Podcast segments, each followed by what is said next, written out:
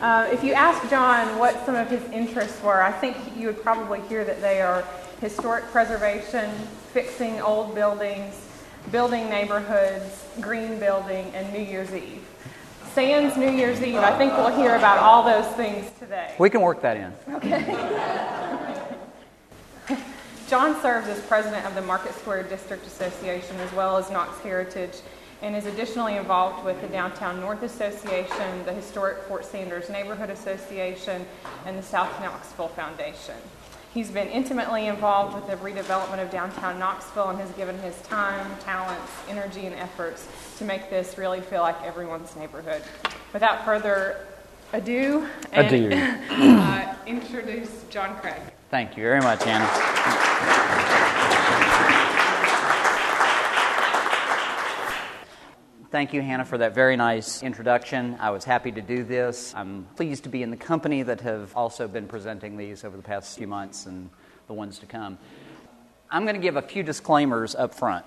This book, which I enjoyed, is a series of essays on a very wide range of topics, and it sort of jumps, it'll segue from community activism to community farming.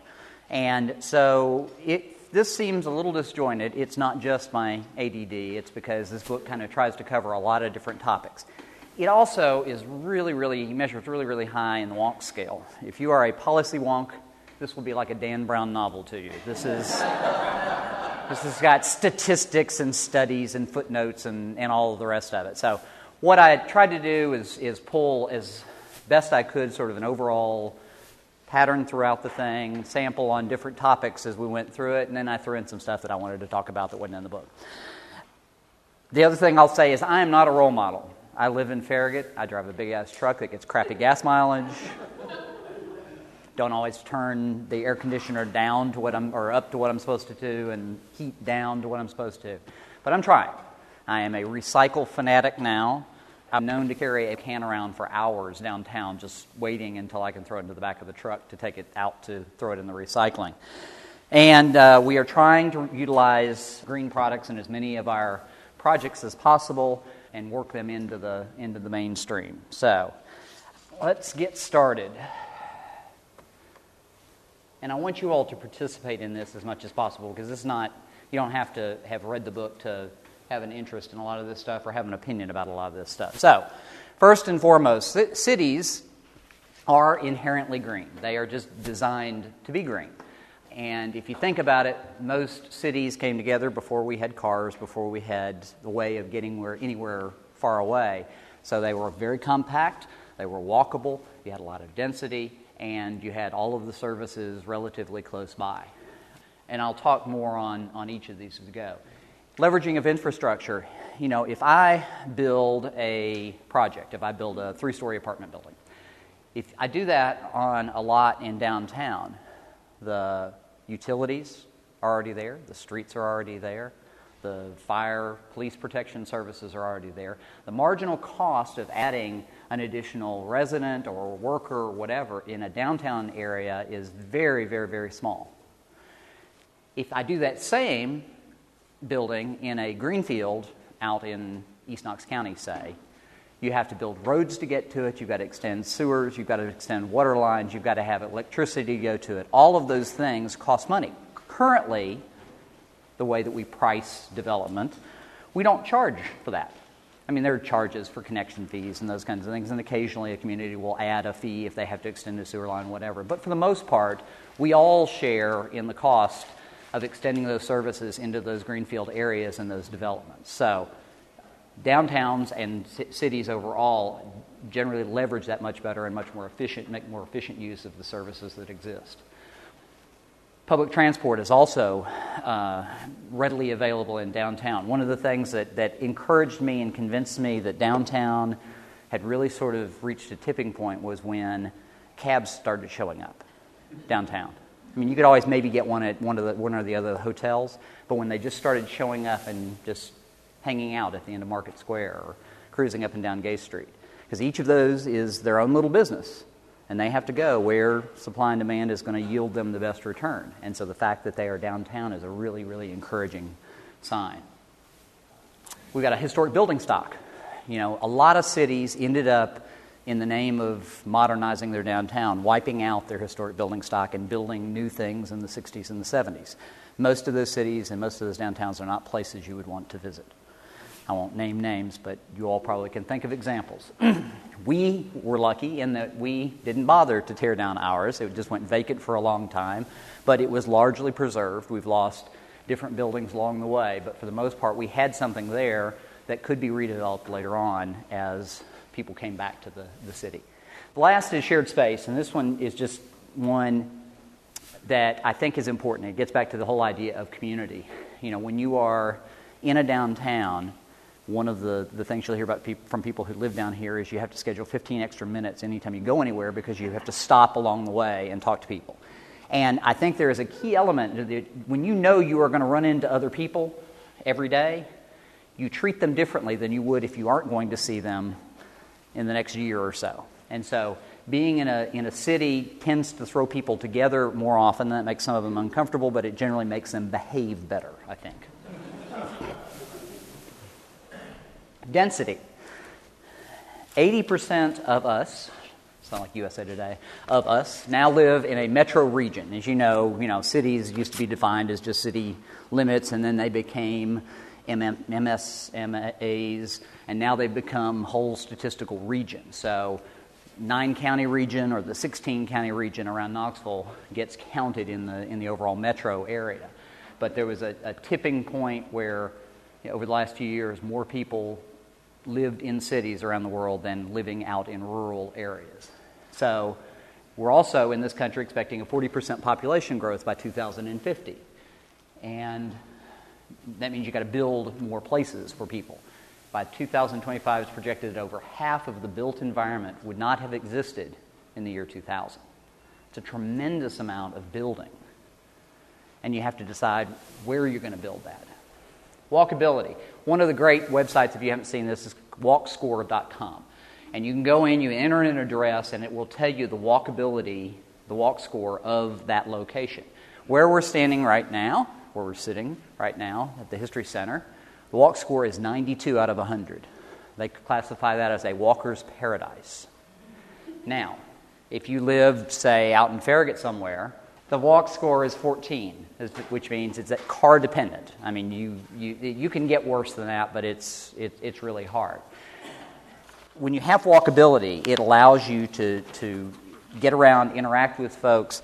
Uh, it ends up making, it produces virtually no carbon whatsoever, and um, it ends up uh, reinforcing itself because the more walkable things are, the more development you have in a compact area brings more services, brings more people. Along the way, I'm going to read little bits and pieces out of here. And this is sort of an interesting juxtaposition about the whole idea of density and walkability and, and development. And what it says is uh, an area served only by automobile designed streets cannot accommodate high density development because it's physically impossible to bring high volumes of people to a particular place by automobile, inherently, an inherently low capacity mode. Further, the amount of space that must be devoted to carriageway for autos and to parking cars diminishes the amount of space that can be developed for other uses. Similarly, an area zoned for low density development cannot have robust transit options because it lacks sufficient population to support frequent and comprehensive transit. Thus, areas zoned and built for auto use, low density places with parking requirements, are virtually guaranteed to have auto use dominance. So, if you can design more densely, it encourages walkability, reduces the importance or even the need to have a car. All right. This one I threw in. Although it's in the book, it just sort of gives it passing glance. Preservation is green. Preservation of existing uh, assets reuses existing buildings, uh, existing building stock. It retains embodied energy. I'm going to get back to that in just a second. It cuts down on landfill use because you aren't demolishing and carting away stuff that has already been put in place. It preserves our history. It connects generations, and old buildings are cool. So, and one of the ways I like to think about this is has to do with physics and you all look like you haven't gotten your recommended daily allowance of physics today. So, uh, if you remember from high school, you've got your chemical energy, you've got your kinetic energy, which is the energy required to lift things, whatever. And then we also hear talk in, in green circles about embodied energy. That's a material is in, has in it the energy required to produce it. So, for instance, if you make something out of wood, it's the energy required to grow that tree to the point where it can be harvested, the actual energy required to harvest it and process it and cut it into a 2 by 4 versus the energy, say, of a metal stud in terms of mining, refining, producing, forming, transporting. And those things get, get factored into it. Well, usually it's talked about in terms of materials, but it can also be talked about in terms of buildings. So, if you look out the building here, you see the Holston next door. Just pick out a brick or a carving or an element out there and think about it this way that you have the energy required to produce that material in the first place. It was stone, the energy actually required uh, geologically to, to form that, the energy it took to extract it from the earth, the energy it took to carve it or to shape it, the effort to, the energy to, to transport it into place. And that's when it starts to get kind of more interesting because then it's the energy required by the worker to lift it into place and to set it where it goes. All that energy is still there. It's all still sitting in that building, in that brick, or in that carving. Hadn't gone anywhere. It's now called potential energy. Because if it were to fall, it would hurt you. That's the. But it is each of these buildings has its own embodied energy because of all of the materials that go into it. But also, if you think about it, the creative energy of the architect to be able to design the building, the intellectual energy of the engineer to calculate exactly how it needed to be constructed, the actual energy it took to build the building, the commercial energy to operate the building and to keep it occupied all of those years. So, when you think about a downtown or you think about a set of buildings, think about the amount of energy and time and effort that went into that building being where it is. That's why preservation is so valuable. It's not just because old buildings are cool, but because old buildings represent a tremendous amount of energy that have gone into placing them where they are. And if you think of cities overall, they have that same embodied energy. All right, I'm going to talk about transit. This is a really stunning thing for me. Knox Area Transit serves 3.2 million passengers today they served 20 million passengers in 1923. Well, anybody got to guess why? Density. Density. What? Somebody said cars. 1923, most people didn't own cars, right? They only had one way of getting around. You either walked, you rode a horse, or you rode a streetcar. The first streetcars that KAT operated were, in fact, horse drawn carriages that, that carried people back and forth. You know, if you read, if anybody's a fan of Jack Neely, Jack Neely, author of the new book, Market Square, available wherever books are sold. Jack will tell you that Knoxville at around 1900 was more densely populated than Chicago. It was, in many ways, if you think about this, we used to be what we are now aspiring to be again. We were a very efficient, compact city.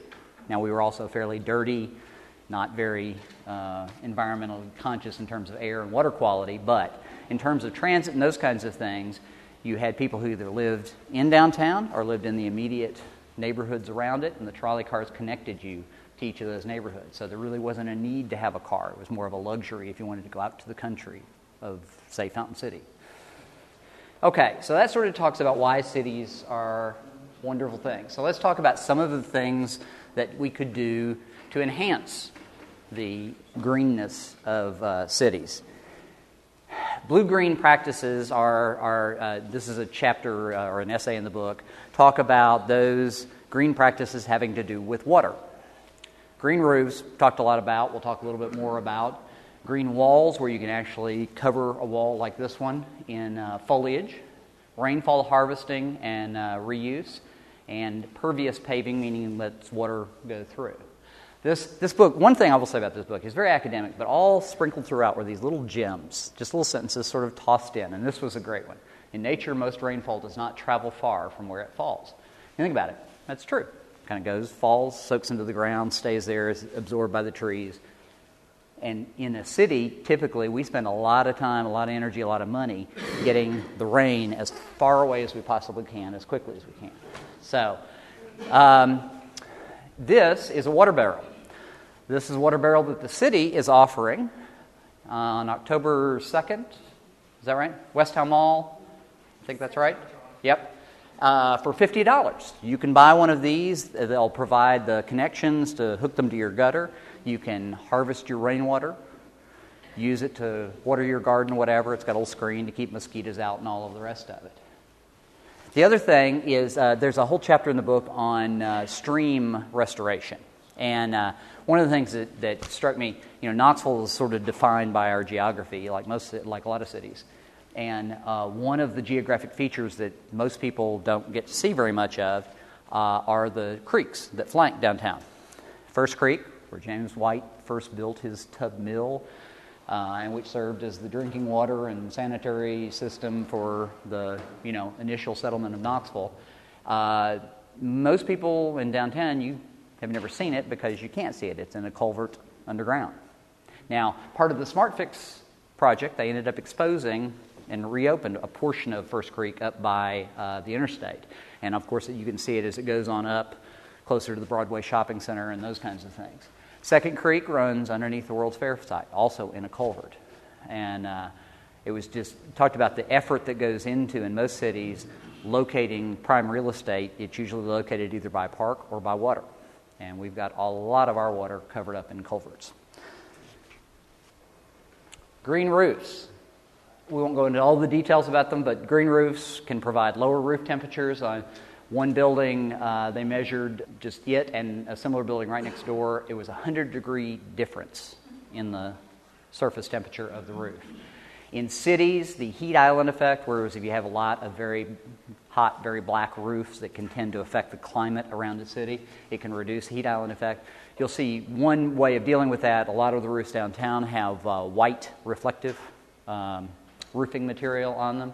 Uh, this has a green roof typically has the same level of reflectance as a white spray roof does, but also reduces stormwater runoff. It filters rainwater before it goes down into uh, the system. It lowers the heating and the cooling cost, and it creates a healthier atmosphere. Creates more O2. Creates more O2, exactly. So, is this practical in the real world? Well, Chicago decided that it was. They started in 2000, and they, the Mayor Daley decided that they were going to be one of the greenest cities in the country. The first green roof they installed was on City Hall, covered 20,000 square feet. Today, they've got over 400 green roof projects underway or completed and over 7 million square feet of green roofs, more than all of the U.S. cities combined, and about 7 million square feet more than we have. We got a handful here and there, little bits and pieces. In Chicago, what they've done is they promoted it by giving incentives for developers. Uh, they give either expedited planning review, uh, they give a bonus on the floor area ratio that you can have, the density of the building. They recognize the roof as a runoff control measure, which gets factored into their permitting process. Other cities treat green roofs as undeveloped open spaces for estimating the site runoff. Uh, and some cities actually go the sort of the stick way because they require 20% increase in the pervious area from the existing conditions anytime you're going to do a new or redeveloped project in uh, that city. The other is uh, living walls, which we showed before. Sean, where the roofs are concerned, what are the big costs on that? that Green roof is about 50% more expensive to install up front, but it typically makes the roof last twice as long. So, for the first 20 years, which is the typical lifespan of a roof, it is more expensive to do the green roof. Once you go to 21 years of the replacement of the roof, which is a huge expense, then it jumps ahead and stays ahead for the rest of, of uh, its life. Talking about living walls. Like living walls, green facades that use climbing vines can be optimized to become predictable components of building climatization systems. The vines behave like miniature sun powered pumping networks, lifting water up the face of the building and distributing it uniformly to the leaf surfaces where evaporation occurs. Vines are very effective at providing evaporative cooling measures because of the immense surface area of the foliage and its natural tendency to proliferate in the areas that receive the highest solar radiation. Kind of makes sense. Evapotranspiration, that was my new favorite word out of this project. That's when roots absorb rainwater, sends it out to the leaves, and the leaves evaporate the water, and it ends up creating this little cloud around the surface of the, of the wall. Yes, ma'am. But what is the trade-off between the environmental advantages and the integrity then of the exterior of the structure, brickwork? It's a good question. Yeah. So if you have if you have an existing structure, a historic structure, you definitely wouldn't want to necessarily cover that in vines.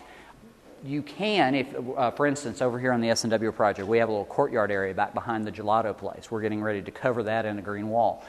Most people think, okay, well, if you put ivy, it's going to destroy the mortar and the brick and all the rest of it. There are plants that do that, where they sink their roots actually into the surface. But there are others. Uh, Virginia creeper is one that just clings to the surface but doesn't actually penetrate the surface. So your local landscape architect can help you with that. Also, there's a product called Greenscapes. That's it's like a fence almost material that you can attach to the outside of the building, and uh-huh. it will grow along that you know, instead of. Absolutely. Hey, a related topic: urban forestry. Trees reduce the ambient air temperature uh, estimated in some places two to three degrees. That ends up lowering the temperatures, which reduces the electronic or the electricity demand for air conditioning.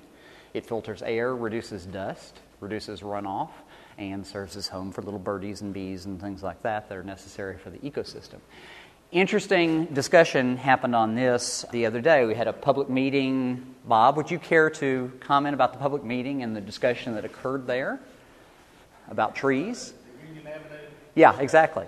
We had a public meeting on Union Avenue, redoing the sidewalk project, trying to extend it, enhance the sidewalk. There's some discussion about trees, while they have all the benefits that John shows right here, they also potentially have some negative impact, some people's minds, on retail. Uh, so there's a general discussion there, are trees good or bad for retail, are mm-hmm. trees good or bad for downtown environment? Mm-hmm.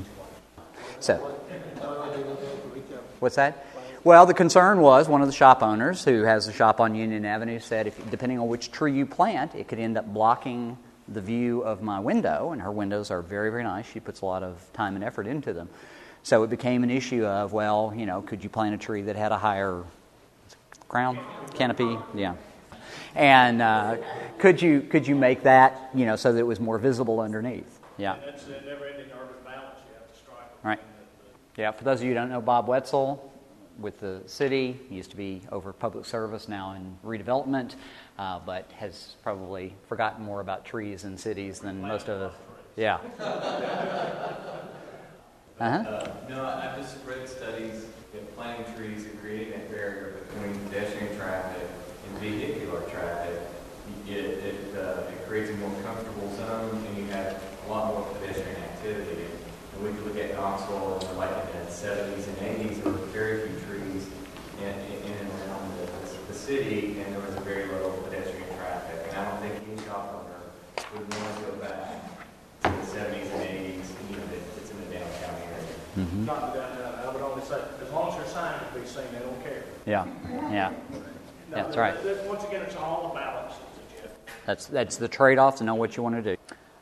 So, uh, one other thing I'll mention uh, the, the, this other initiative uh, Dogwood Arts Festival has uh, started a program called Bazillion Blooms, which is intending to repopulate the East Tennessee area with uh, do- native dogwood species that are spring blooming and disease resistant.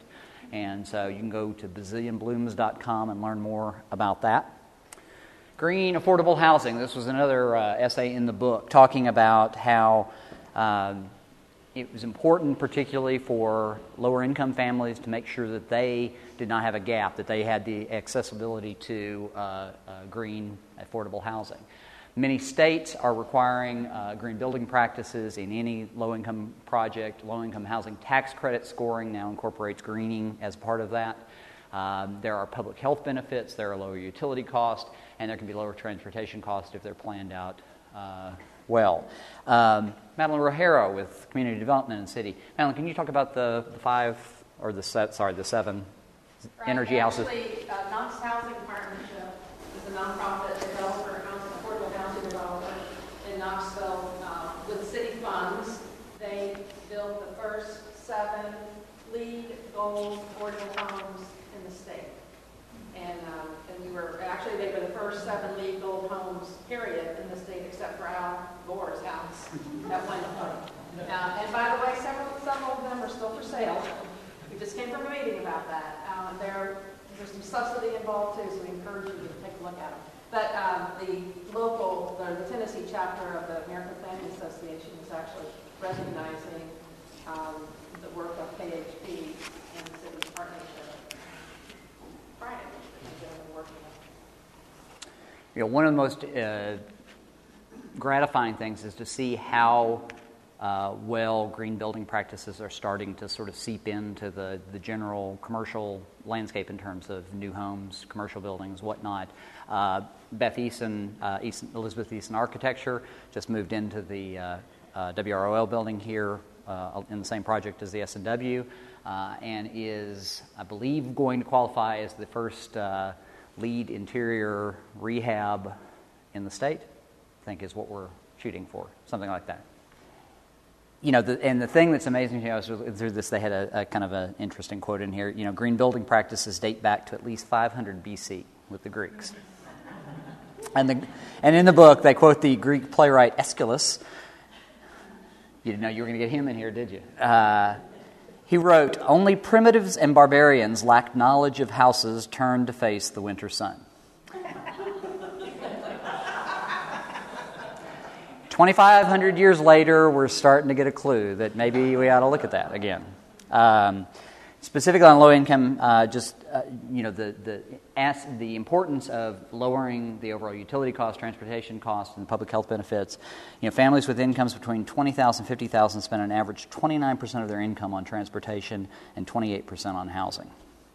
Um, as far as the, you know, one of the things that get asked a lot is, well, isn't it more expensive to build? Well, in 2003, sort of the definitive study of these projects found, this is 2003 now, so six years ago, that it cost about 2% more to build with green building practices. But that the savings in terms of lower energy uses and all the rest of it was 10 times that in terms of benefit coming back. Now that green products are more readily available, prices have come down. You know, I put cotton insulation in a lot of the projects that I do, where recycled blue jeans, you can buy that. Costs the same as fiberglass insulation. It's easier to install because you don't have to have gloves and all the rest of it. You just tuck it in there. It has the same insulation, the same R value. Why wouldn't you do that? So, doesn't have to be exotic.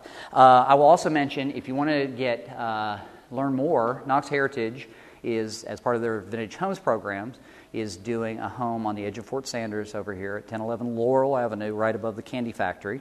It was, uh, for those of you who were in town during the uh, World's Fair, it was the solar energy house during the World's Fair. So it is being redone as a complete green project. Uh, the city is helping with uh, solar installation, to solar panel installation, both thermal and photovoltaic, to help with that and we'll be featuring a lot of different uh, green products that you can work into your own uh, project.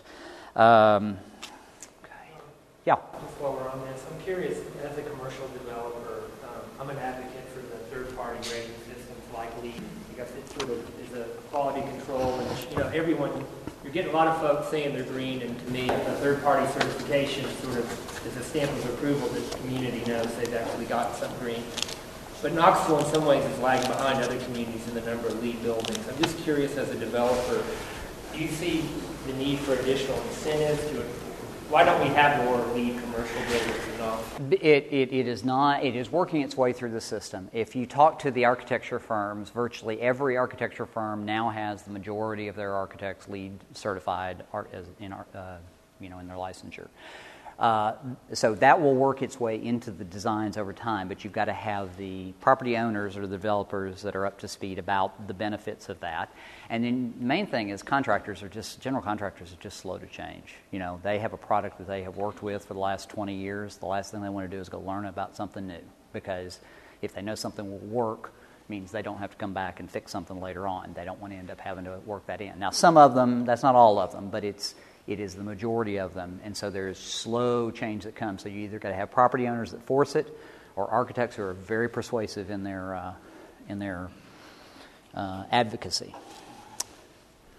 One of the key elements of this book was talked about sort of the, the both, both ends of the spectrum. You've got to have regional planning, you've got to look at the big picture, but you've also got to have small scale projects and individuals who are energized to, to make things happen on a very, very local basis. On the uh, regional uh, side of things, it talked about a process to sort of identify the key assets in the area, preserving key ecological landscapes, incorporating green space into the urban areas, organize those areas around pedestrians and transit, and then use green sources of power. You know, a lot of these things have been done and are continue to be done, but you've got to look at the overall and be able to say, okay, it's not just downtown, it's not just the city limits, it's not just the county, it, it is the entire region. We've got to figure out how we interact. You know, water and air don't respect boundaries, you know, state lines or county boundaries or any of the rest of it. And it really is a regional wide issue that we have to, to try and address. Um, yeah, one of the quotes from the book in green uh, regional design once the landscapes for preservation are protected, the next step is to determine supportive transportation investments and associated land uses. Okay. And they did a good job talking about how, in a lot of infrastructure type projects, early on, you know, the focus was on just getting infrastructure projects done, drainage and uh, util- other utilities, those kinds of things. And you had sort of a command and control setup because we were trying to get these systems in place throughout most of the, the 20th century. And that was done. Utilities, frankly, were sort of behind the scenes. They didn't, it, as it said in the thing, it didn't ask much of citizens except pay your taxes and pay your utility bills, and we'll take care of the rest of it. Well, it's become obviously more apparent that people are wanting to get more involved, and there are things where in order to be effective, you have to engage people at a very, very local level. You know, demand management. You know, people uh, at first, when TVA started talking about saving energy, they were like, I'm not sure I understand that. Why are you trying to save energy? Because you guys are trying to sell energy. Wouldn't you want me to use more of it?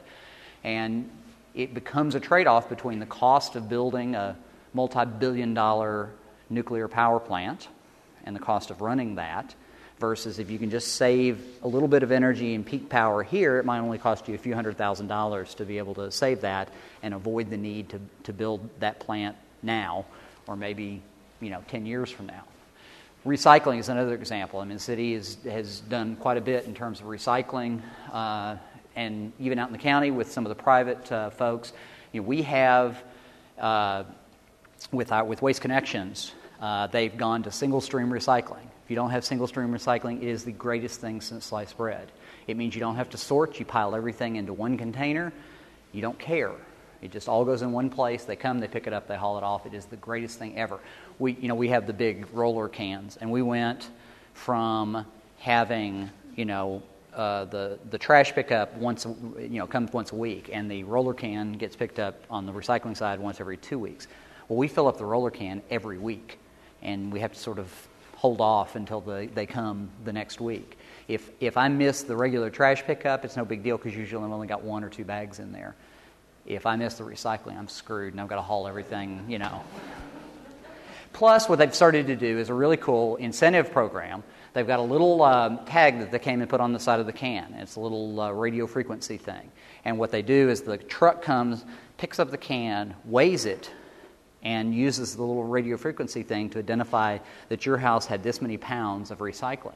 And then they give you, uh, it's a thing called Recyclebank, and they send you points for discounts and coupons and, and things like that. So, those kinds of programs, small scale, decentralized programs, require an engaged public. So you have to have people who are willing to participate. Uh, got just two or three quotes in here that spoke to that.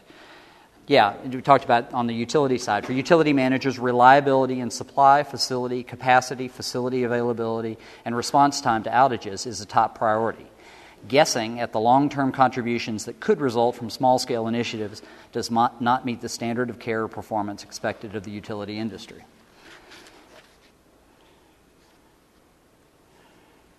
Okay. All these emerging approaches to providing reliable services while managing resources and protecting the environment rely on an engaged citizenry with an ingrained stewardship ethic. These imply deep cultural changes, not simply superficial behavior modification and technology improvements. Deep cr- cultural change always originates in passionate, committed individuals and small groups with vision for hope. So, what it's saying is you have to engage people. You have to have them be a part of the process. You've got to figure out a way to get them involved and get them passionate about it because if you don't, nothing else you do will matter.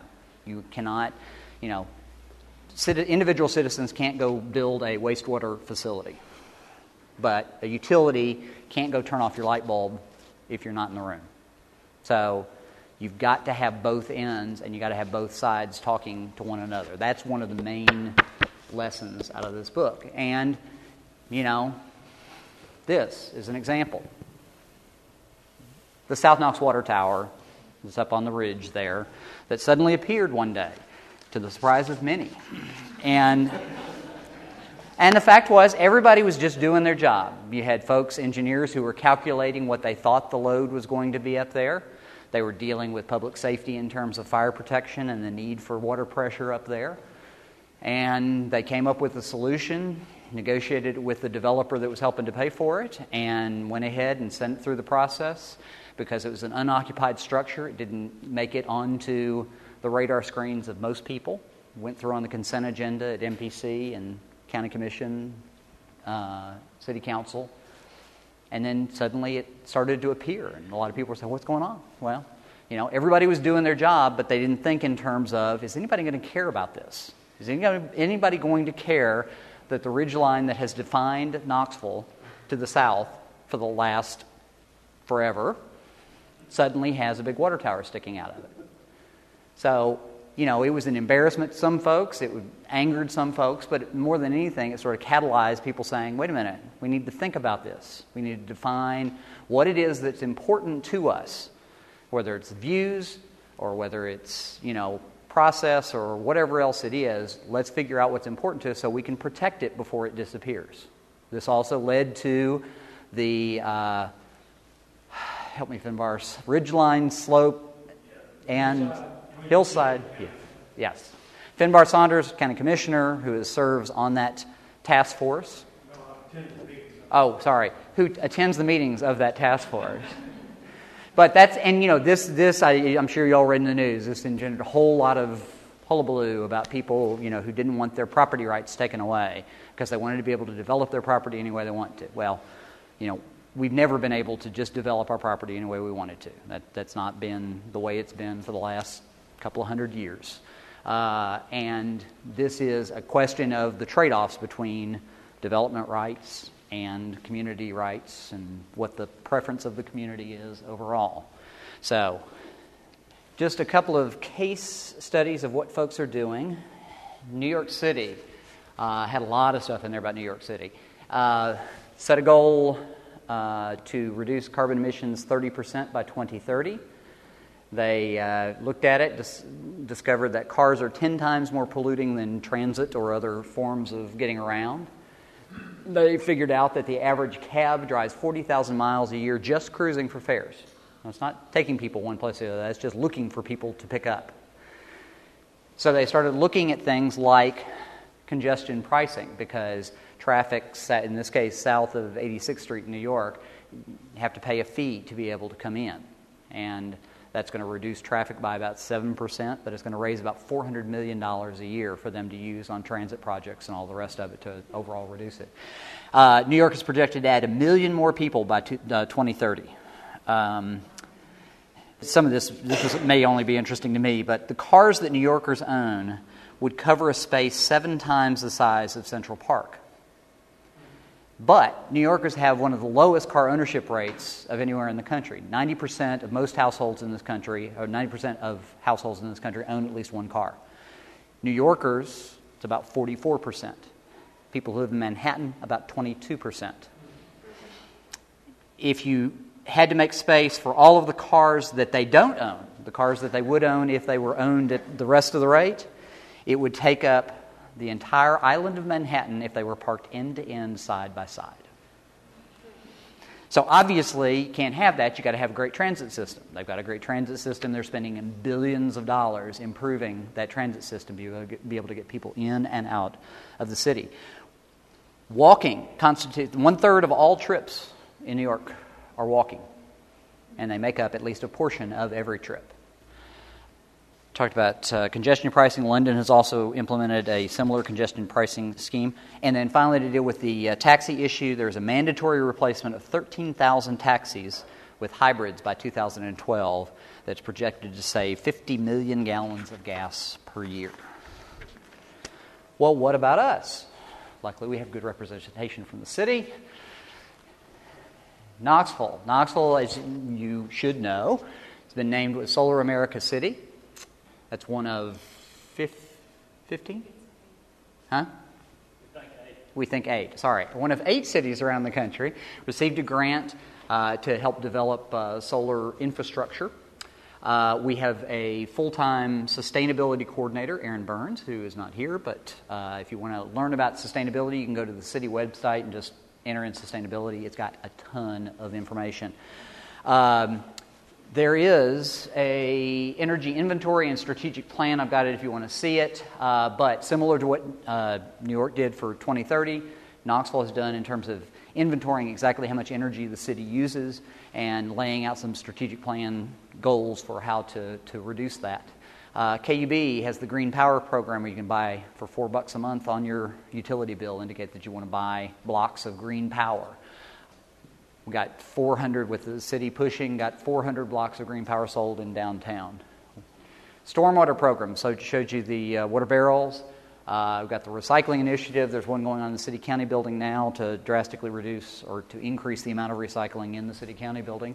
Compost bin. City will also help you get a compost bin at a reduced rate if you want to compost in your backyard and put it in your uh, in your garden.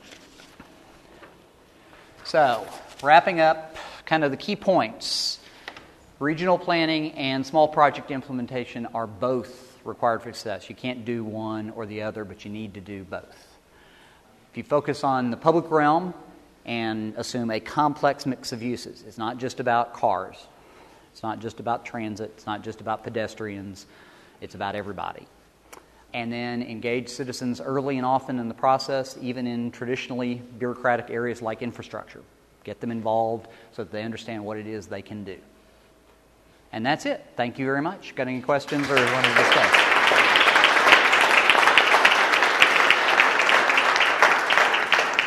And I finished four minutes early. uh, this book is in the library. This is, uh, they've got, I don't know how many copies you all have of it.